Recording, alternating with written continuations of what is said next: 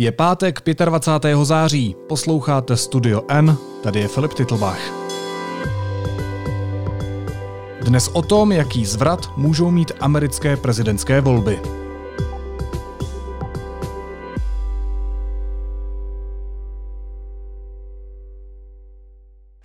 It is my high honor and distinct privilege to introduce to you the President elect of the United States of America, Donald Trump.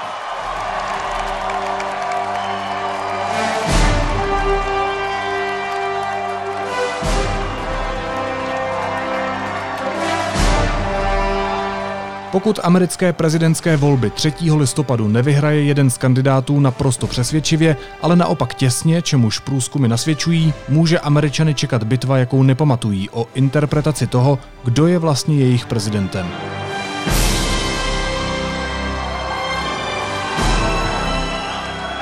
I've just received a call from Secretary Clinton.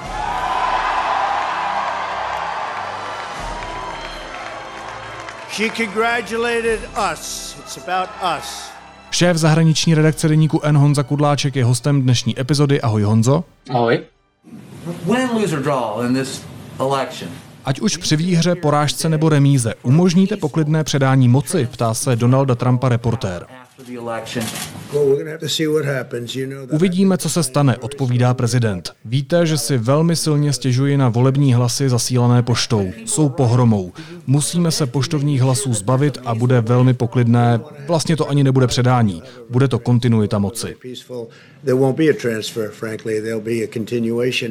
Honzo, jak si mám tahle slova přeložit? Znamená to, že Donald Trump nepočítá s variantou, že by prostě mohl odejít z Bílého domu?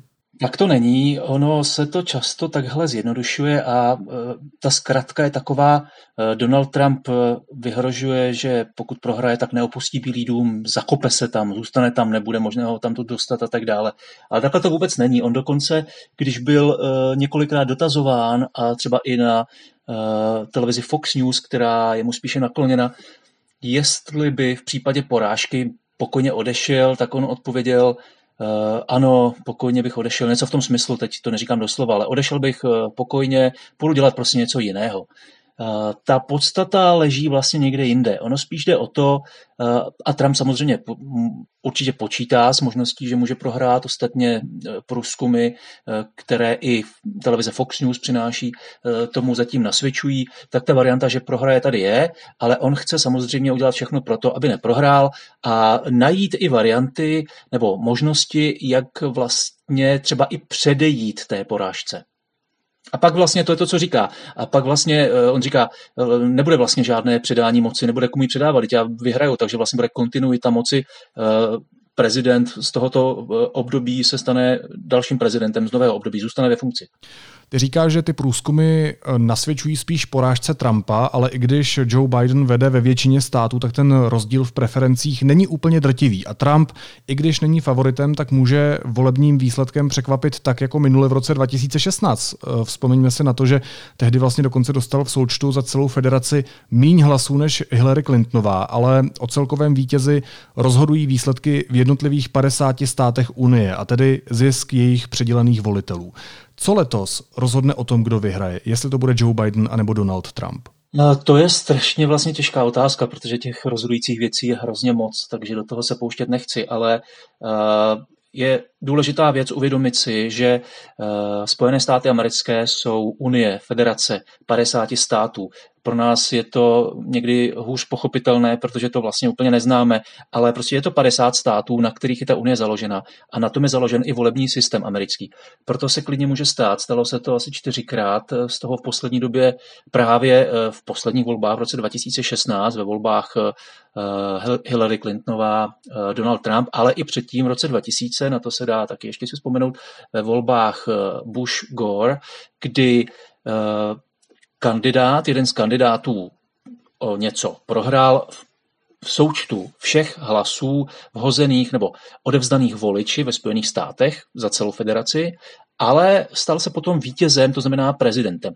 Eh, je to proto, že v Americe v tomhle systému právě protože to je 50 států, nerozhoduje ten celkový součet, když to úplně sečteme všechny hlasy voličů za Spojené státy, ale rozhodují jednotlivé státy, 50 států Unie, respektive to, jestli ty v nich dokážeš vyhrát, nebo ještě přesněji, jestli dokážeš vyhrát v tolika a takových státech, které ti zajistí nadpoloviční většinu hlasu volitelů. To je něco jiného než volič, Volitelé eh, se scházejí až po těch volbách, až podle toho právě, jak to dopadne. Za ty jednotlivé státy eh, těch volitelů je celkem 538, to znamená nadpoloviční většina je 270 a ty, aby si vyhrál prezidentské volby, tak nepotřebuješ nutně eh, nadpoloviční většinu těch hlasů za celé Spojené státy. Může se stát, že to bude o něco míň, ale ty díky nim získáš body, řekněme, nebo prostě ty volitele v jednotlivých státech, dejme tomu Kalifornie má 55 eh, volitelů a tak dále, nasčítáš aspoň 270, tím se dostaneš nad polovinu a tím pádem seš vítěz a tím pádem seš prezident.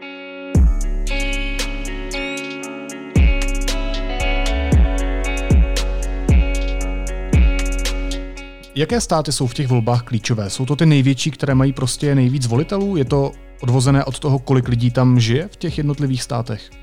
Částečně jo, částečně ne. Eh, vysvětlím to tak, že když se podíváš, který stát je nejpočetnější, co nejen vlastně do obyvatel, ale i do počtu těch volitelských hlasů, tak to je Kalifornie.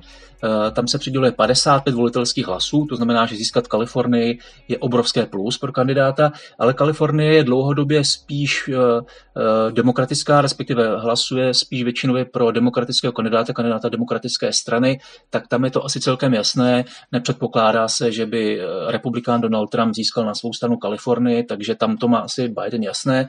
Pak jsou státy, které mají třeba něco méně, ale pořád hodně, jako druhý, druhý nejpočetnější hlas, pardon, Druhý nejpočetnější stát, pokud jde o volitelské hlasy, je Texas, ten má 38, ten může být jako zajímavý. A potom je to Florida, a pak taky New York, ty mají 29 eh, hlasů.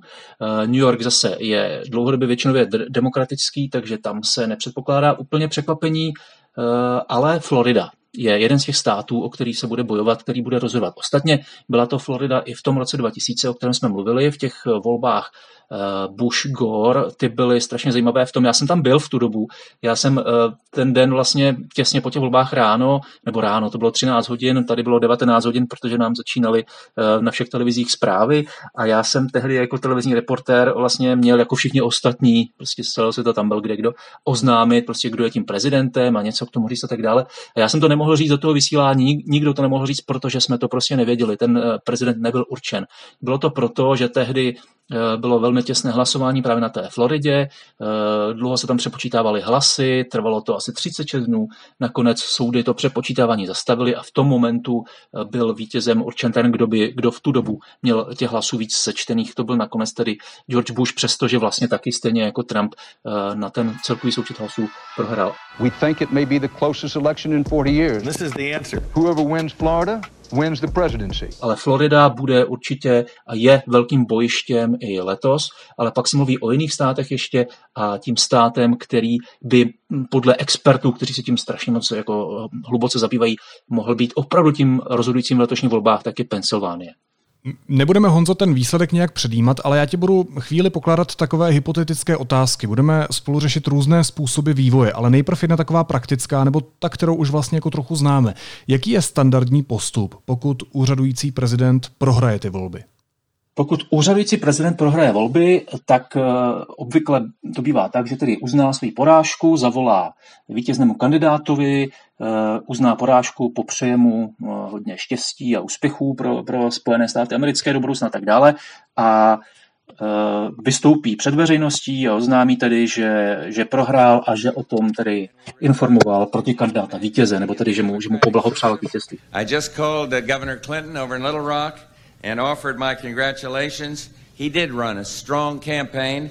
I wish him well in the White House, and uh, I want the country to know that our entire administration will work closely with his team to ensure the smooth transition of power. Tu chvíli začíná takové přechodné období.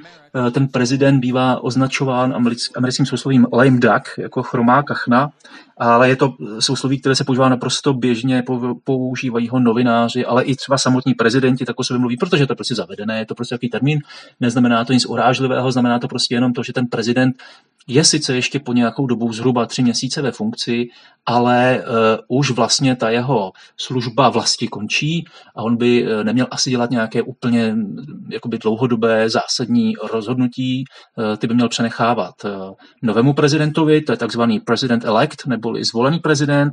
Spojené státy tedy mají v dobu dva prezidenty, ale ten nový se ujme uh, funkce až 20. ledna při inauguraci, kdy zároveň tedy končí logicky volební období tomu kandidátovi, který prohrál, nebo tomu prezidentovi, který prohrál. A teď ta zásadní hypotetická otázka, kterou dneska otevírají i ta největší světová média, a to z toho důvodu, že Donald Trump je zkrátka nevyspytatelný člověk. Co když Donald Trump prostě odmítne opustit Bílý dům?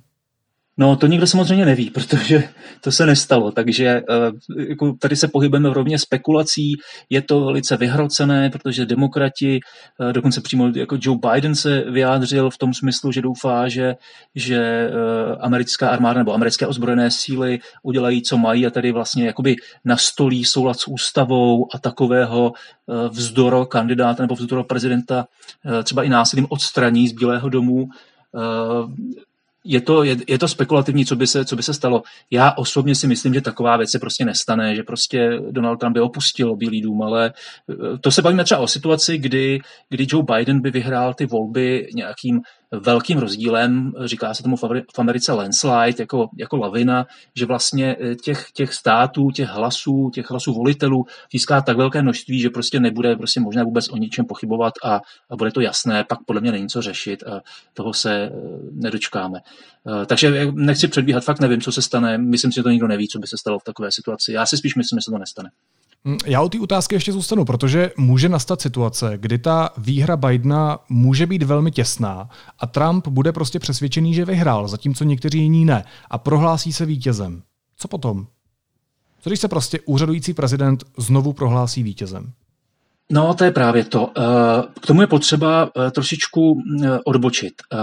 Musíme se dostat k té časové ose toho, co se vlastně děje od těch voleb. Tam běží 3. listopadu jeden voleb letos. Uh, jde o to, že, jak jsem říkal, je potřeba brát 50 států. 50 států si určuje svými zákony, jak to přesně probíhá, samozřejmě v rámci americké ústavy.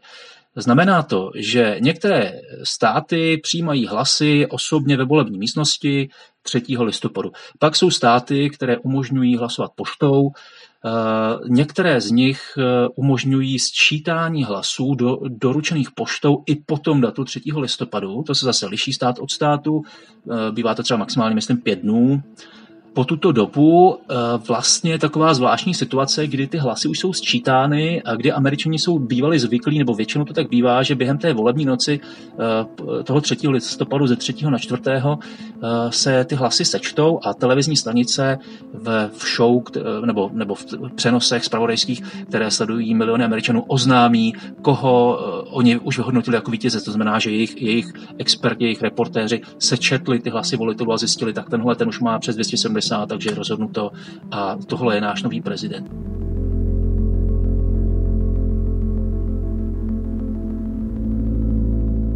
Teď se může stát, protože zase máme eh, pandemii koronaviru, eh, daleko víc lidí než v minulosti bude hlasovat poštou, jak se očekává. Mimochodem, eh, hlasování poštou není v Americe nic úplně nového. Dokonce třeba minulé, minulé volby v roce 2016, které Trump vyhrál, tak asi 33 milionů hlasů dorazilo poštou. Letos se ale očekává, že to může být třeba kolem 80 milionů, protože spousta lidí se třeba může bát jít osobně do volební místnosti, aby se nenakazala koronavirem.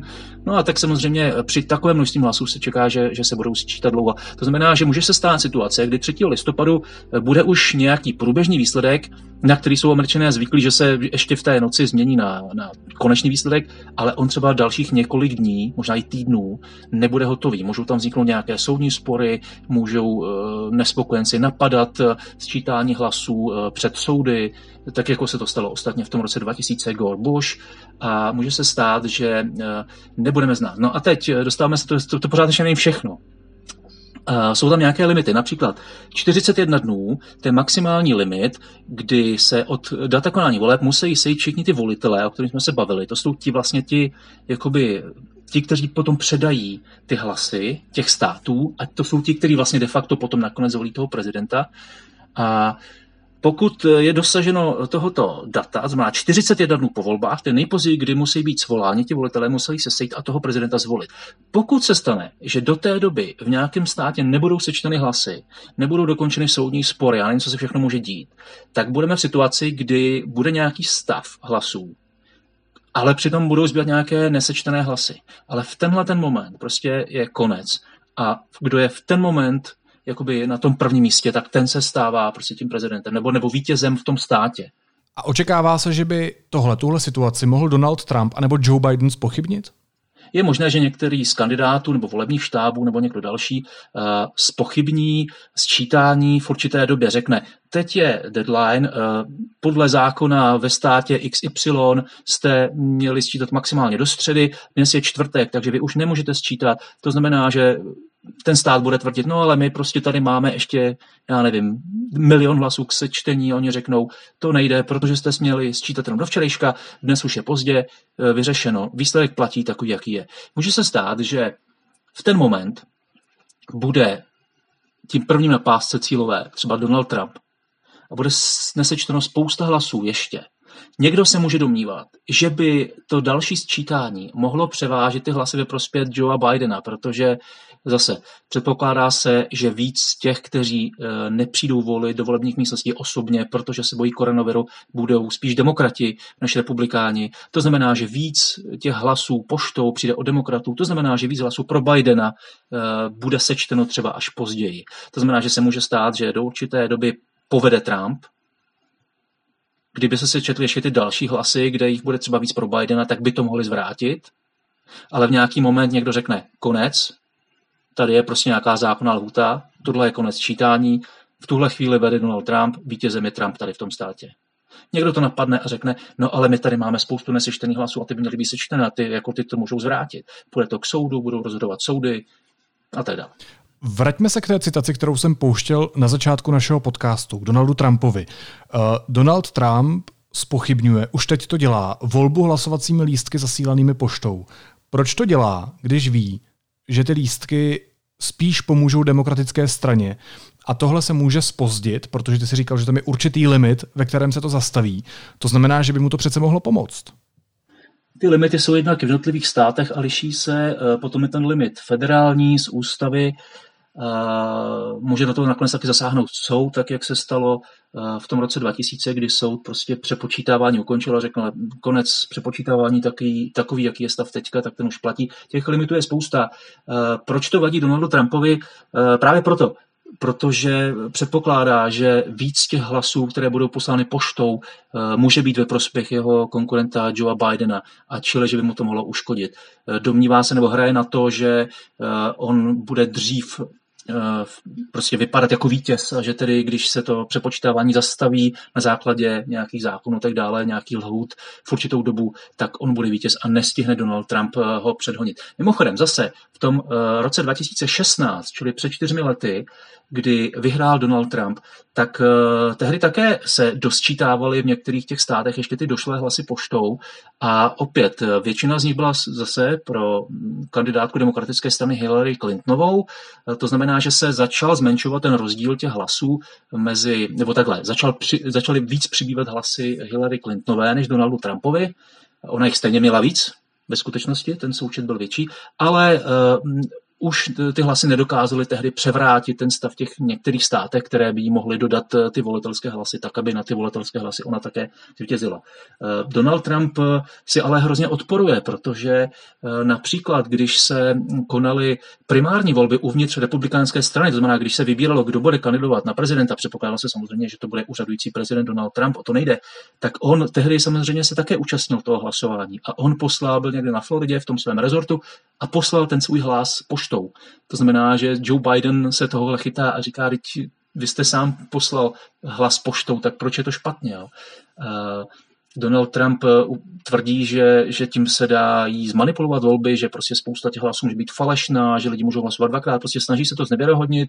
Eh, a já tady koukám na jeho tweet, který je ze včerejška, kde píše na Floridě v mém domovském státě začalo dnes hlasování poštou. Ujistěte se, že máte své obálky z hlasy, vyplňte je a pošlete je. Tady máte link, kde můžete požádat o ty hlasy. Jo. Takže eh, to jeho vyjadřování je dost rozporuplné. Donald Trump dokonce zkoušel navrhnout odklad voleb, k tomu sám ale nemá pravomoc a kongres, včetně republikánských zákonodárců, jeho nápad striktně odmítl. Trump každopádně v zápětí otočil, nicméně volby spochybňuje dál. Znamená to, že se obává, že to prostě nedopadne a pokusí se udělat všechno pro to, aby zůstal prezidentem i za cenu toho, co ty popisuješ, že prostě bude spochybňovat demokratické principy a instituce na to, na to jsou prostě američané zvyklí ve všech předchozích volbách? Ano, tohle prostě Donald Trump dlouhodobě dělá, ale já ti řeknu ještě jiný příklad, jak, uh, jakým způsobem tohle lze dosáhnout. Jsou, jsou možnosti, které se pořád můžou pohybovat v rámci zákonu, v rámci ústavy.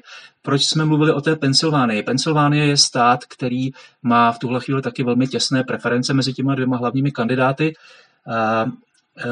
Navíc ještě tam teď do toho zasáhl eh, nejvyšší soud státu Pensylvánie, který eh, prodloužil možnost pro sčítání právě těch hlasů, které přijdou poštou až do pátku. Že to hlasování, jak jsme říkali, je v úterý 3. listopadu, on to umožnil až do pátku. Eh, stanovil tam ještě nějaké podmínky, to tady nebudeme celé rozpitvávat. Nicméně tohle je právě moment, který napadá Donald Trump a republikánská strana. Může to být moment, eh, který potom skončí nakonec u soudu, aby soud teda rozhodl, jak to vlastně je, jestli, jestli se zachoval pensylvánský nejvyšší soud správně nebo ne. Věc, která může spochybnit ten výsledek pensylvánských voleb. Eh, jde o to, že Pensylvánie má guvernéra, který je z demokratické strany, čili ze strany kandidáta Joea Bidena, a pak má parlament, který má taky dvě komory, jako ten uh, celoamerický. A obě dvě komory tam ovládají většinově republikáni, čili strana Donalda Trumpa. Může se stát, že uh, nastane nějaký zmatek, nejasnosti kolem těch voleb, kolem toho sčítání těch voleb. Demokratický guvernér, který je ten, který má sepsat seznam těch volitelů, kteří potom ve, ve finále volí toho prezidenta, tak za téhle té uh, situace neschody s republikány a toho chaosu, tady se píše seznam, na který dá uh, seznam uh, volitelů za stát Pensylvánie, kteří jsou demokrati a kteří budou volit Joe Bidena, protože on bude, on bude přesvědčen, že výsledkem sčítání je, že Joe Biden vyhrál v Pensylvánii. A ten seznam pošle do kongresu. Nebude se to líbit republikánům eh, v tom parlamentu pensylvánském, kteří řeknou, to není pravda, protože byly porušeny takové a takové zákony a tak dále a tak dále. A v tu dobu, kdy byl nějaký deadline, tak vítězem pořád byl Donald Trump, čili vítězem je Donald Trump. A republikánský parlament v Pensylvánii sestaví svůj vlastní seznam volitelů, kteří mají zvolit eh, prezidenta za Pensylvánii, pošlou do kongresu a to budou sami republikáni, respektive volitelé Donalda Trumpa. Tohle to dorazí do kongresu. Kongres je jediný, který může rozhodnout, kdo je prezidentem, kdo byl zvolen kongres přepočí, americký kongres, teď mluvím o americkém kongresu USA, eh, Kongres je ten, který přepočítává hlasy těch volitelů a který tedy nakonec rozhodne tak a volitelé, tedy respektive nadpoloviční většinu volitelů získal tento člověk a to je eh, prezident USA. Může se stát, že v této situaci eh, ten kongres nebude schopen tedy rozhodnout, jestli má přijmout tu sadu těch volitelů z Pensylvánie, které poslal guvernér, nebo tu sestavu volitelů z Pensylvánie, které poslal eh, pensylvánský parlament eh, a věc skončí u nejvyššího soudu. Nejvyšší soud bude potom muset rozhodnout, jakým způsobem postupovala ta Pensylvánie, co se vlastně stalo a vlastně z toho vyplyne nějaký výsledek. Honzo, pojďme ještě stručně k dalším různým variantám. Co se stane, když prostě a jednoduše Donald Trump vyhraje? Tam asi není nic k řešení, prostě zůstane v Bílém domě. To je ta varianta, která je asi eh, úplně nejčistší z tohoto pohledu, asi nebude co řešit. Pokud by jednoznačně vyhrál Trump, tak, my, tak ani demokratická strana nebude mít důvod eh, ten výsledek napadat, prostě uzná porážku a Donald Trump bude 20. ledna inaugurován do svého druhého funkčního období. Pak je tady varianta, že Trump prohraje, uzná porážku a v lednu spořádaně odejde. Nakolik je pravděpodobné, že by to tak bylo? Já nemyslím ta jeho prohra, ale ten způsob odchodu, pokud se to stane. Jsou zase dvě možnosti. Pokud eh, Biden vyhraje eh, výrazně, drtivě, landslide, eh, tak nebude co řešit, nebude ani důvod, nebo vždycky může samozřejmě dát k soudu podnět, aby to proskoumal, ale pokud, pokud to vítězství bude jednoznačné, tak asi těžko lze předpokládat, že soud to otočí a řekne, tady se stalo úplně všechno špatně a je to úplně, je to úplně jinak. Takže to je si myslím, že ta varianta, kdyby, kdyby Trump jako odešel uh, úplně spořádaně. Ty ve svém textu popisuješ ještě jeden možný způsob, který vůbec nechápu. A ten zní asi takhle. Trump prohraje, uzná porážku a rezignuje. Proč by to dělal? Proč by rezignoval?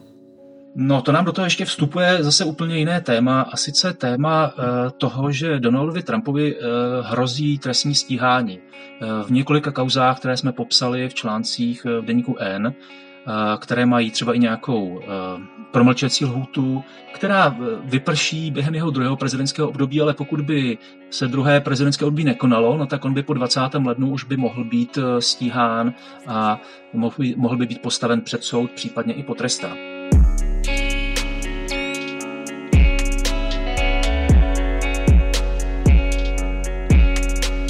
Tomu se lze vyhnout buď právě tím, že, že seš prezidentem a nemůžeš být stíhán, anebo že dostaneš eh, prezidentský pardon, milost. To je možné zase řešit několika způsoby. Jeden ze způsobů, a to už jsme, jsme v rovině spekulací, je ten, že eh, kohokoliv ve Spojených státech, kdo je obviněn nebo by mohl být obviněn eh, ze zločinu proti Spojeným státům, čili z federálních zločinů, tak toho může prezident omilostnit. Jaký prezident by mohl omilostnit eh, Donalda Trumpa? Asi ne Joe Biden, to asi není příliš pravděpodobné. Jiný prezident tady v tuhle chvíli ve hře není, ale mohl by se stát prezidentem viceprezident Mike Pence. A to sice v situaci, kdyby Donald Trump prohrál volby, Eh, sice by se snažil eh, prostřednictvím soudů dosáhnout eh, výsledku příznivého pro něj, ale buď by se to nepovedlo, nebo by ty šance byly naprosto mizivé, tak pak existuje spekulativní možnost, že by mohl odstoupit ještě v tom období, kdy bude stále ještě prezidentem, to je do 20. ledna. V tu chvíli by se automaticky z ústavy stal prezidentem Mike Pence, zase jenom tedy do toho 20. ledna, ale ten by mohl eh, vydat takový pardon eh, Donaldu Trumpovi i pro nějaké případné budoucí stíhání. Tady existuje precedens, všichni znají asi prezidenta Nixona a jeho kauzu Watergate, kvůli které odstoupil z funkce jako jediný americký prezident a jeho nástupce, což byl jeho bývalý viceprezident Gerald Ford, tak ten eh, v zápětí vydal takový generální pardon pro bývalého prezidenta Nixona. No a pak ještě jedna teoretická možnost, proč vlastně by ten Trump musel odstupovat, to je docela potupné. vezměme si, jak v historii působí Nixon, který musel odstoupit kvůli skandálu. Tak proč by vlastně musel odstupovat, když vlastně by si ten uh, pardon mohl udělit sám sobě, když je, když je prezident? Myslíš, že tohle by mu společnost prominula, kdyby sám prezident sobě dal samopardon? No tak otázka je, co by si o tom společnost myslela, eh, jestli by mu to prominula, ono by mu to možná mohlo být jedno, protože prostě ten pardon by byl vydán a byl by vykonatelný. Tam je spíš jiná otázka, že to je zase v rovině spekulací, ale mluví se o tom ve Spojených státech jako o této možnosti, eh, protože ústava americká říká, že americký prezident může omilostnit eh, amerického občana eh, ze zločinů proti Spojeným státům. Neříká nic o tom, jestli může nebo nemůže omilostnit sám sebe. Nikdy se to nestalo, odborníci vůbec nevědí, co by to vlastně znamenalo, jestli by to bylo účinné nebo případně ne. A je to zase věc, kterou by musel rozhodnout potom v takovém případě americký nejvyšší soud. A to je zase důvod, proč hrají roli v tuhle chvíli eh, ty spory o zaplnění uvolněného místa v nejvyšším soudu USA.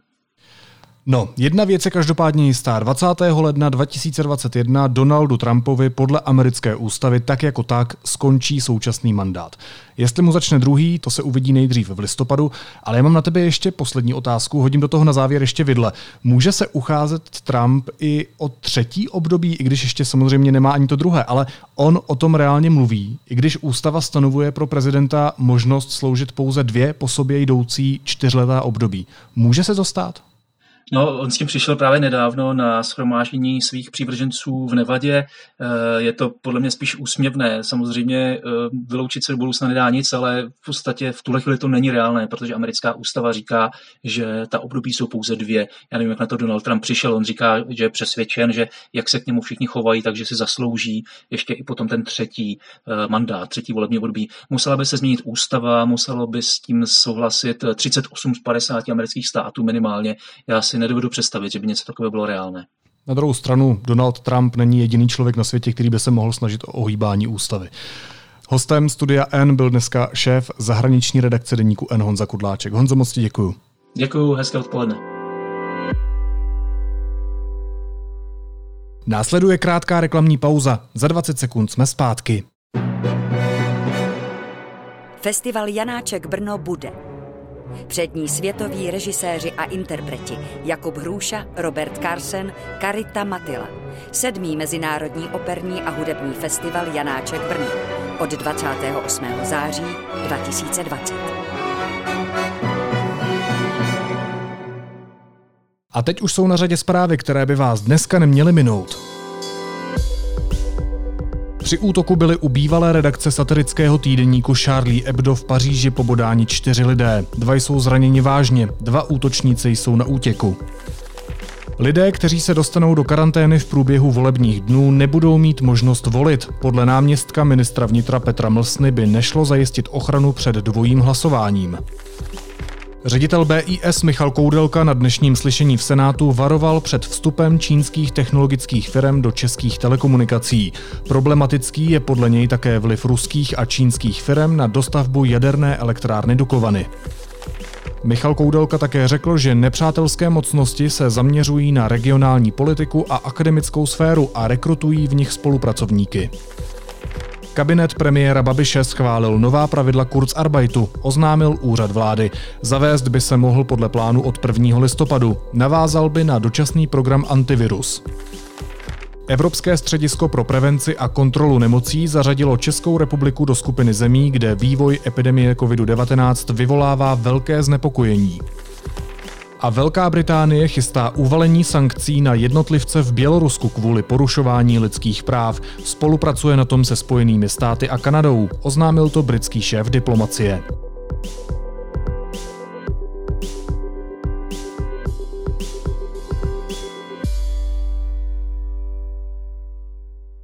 Milí posluchači, přátelé a podporovatelé nezávislé žurnalistiky, díky vám bylo Studio N nominováno v prestižní anketě Křišťálová lupa. Budeme moc rádi, pokud nás ve finále svým hlasem v kategorii podcast roku podpoříte. Hlasovat můžete na webu křišťálová.lupa.cz. Moc všem děkujeme. A na závěr ještě jízlivá poznámka. Prezidentův kancléř Vratislav Minář řekl, že na správě Pražského hradu mají pět pozitivních případů koronaviru.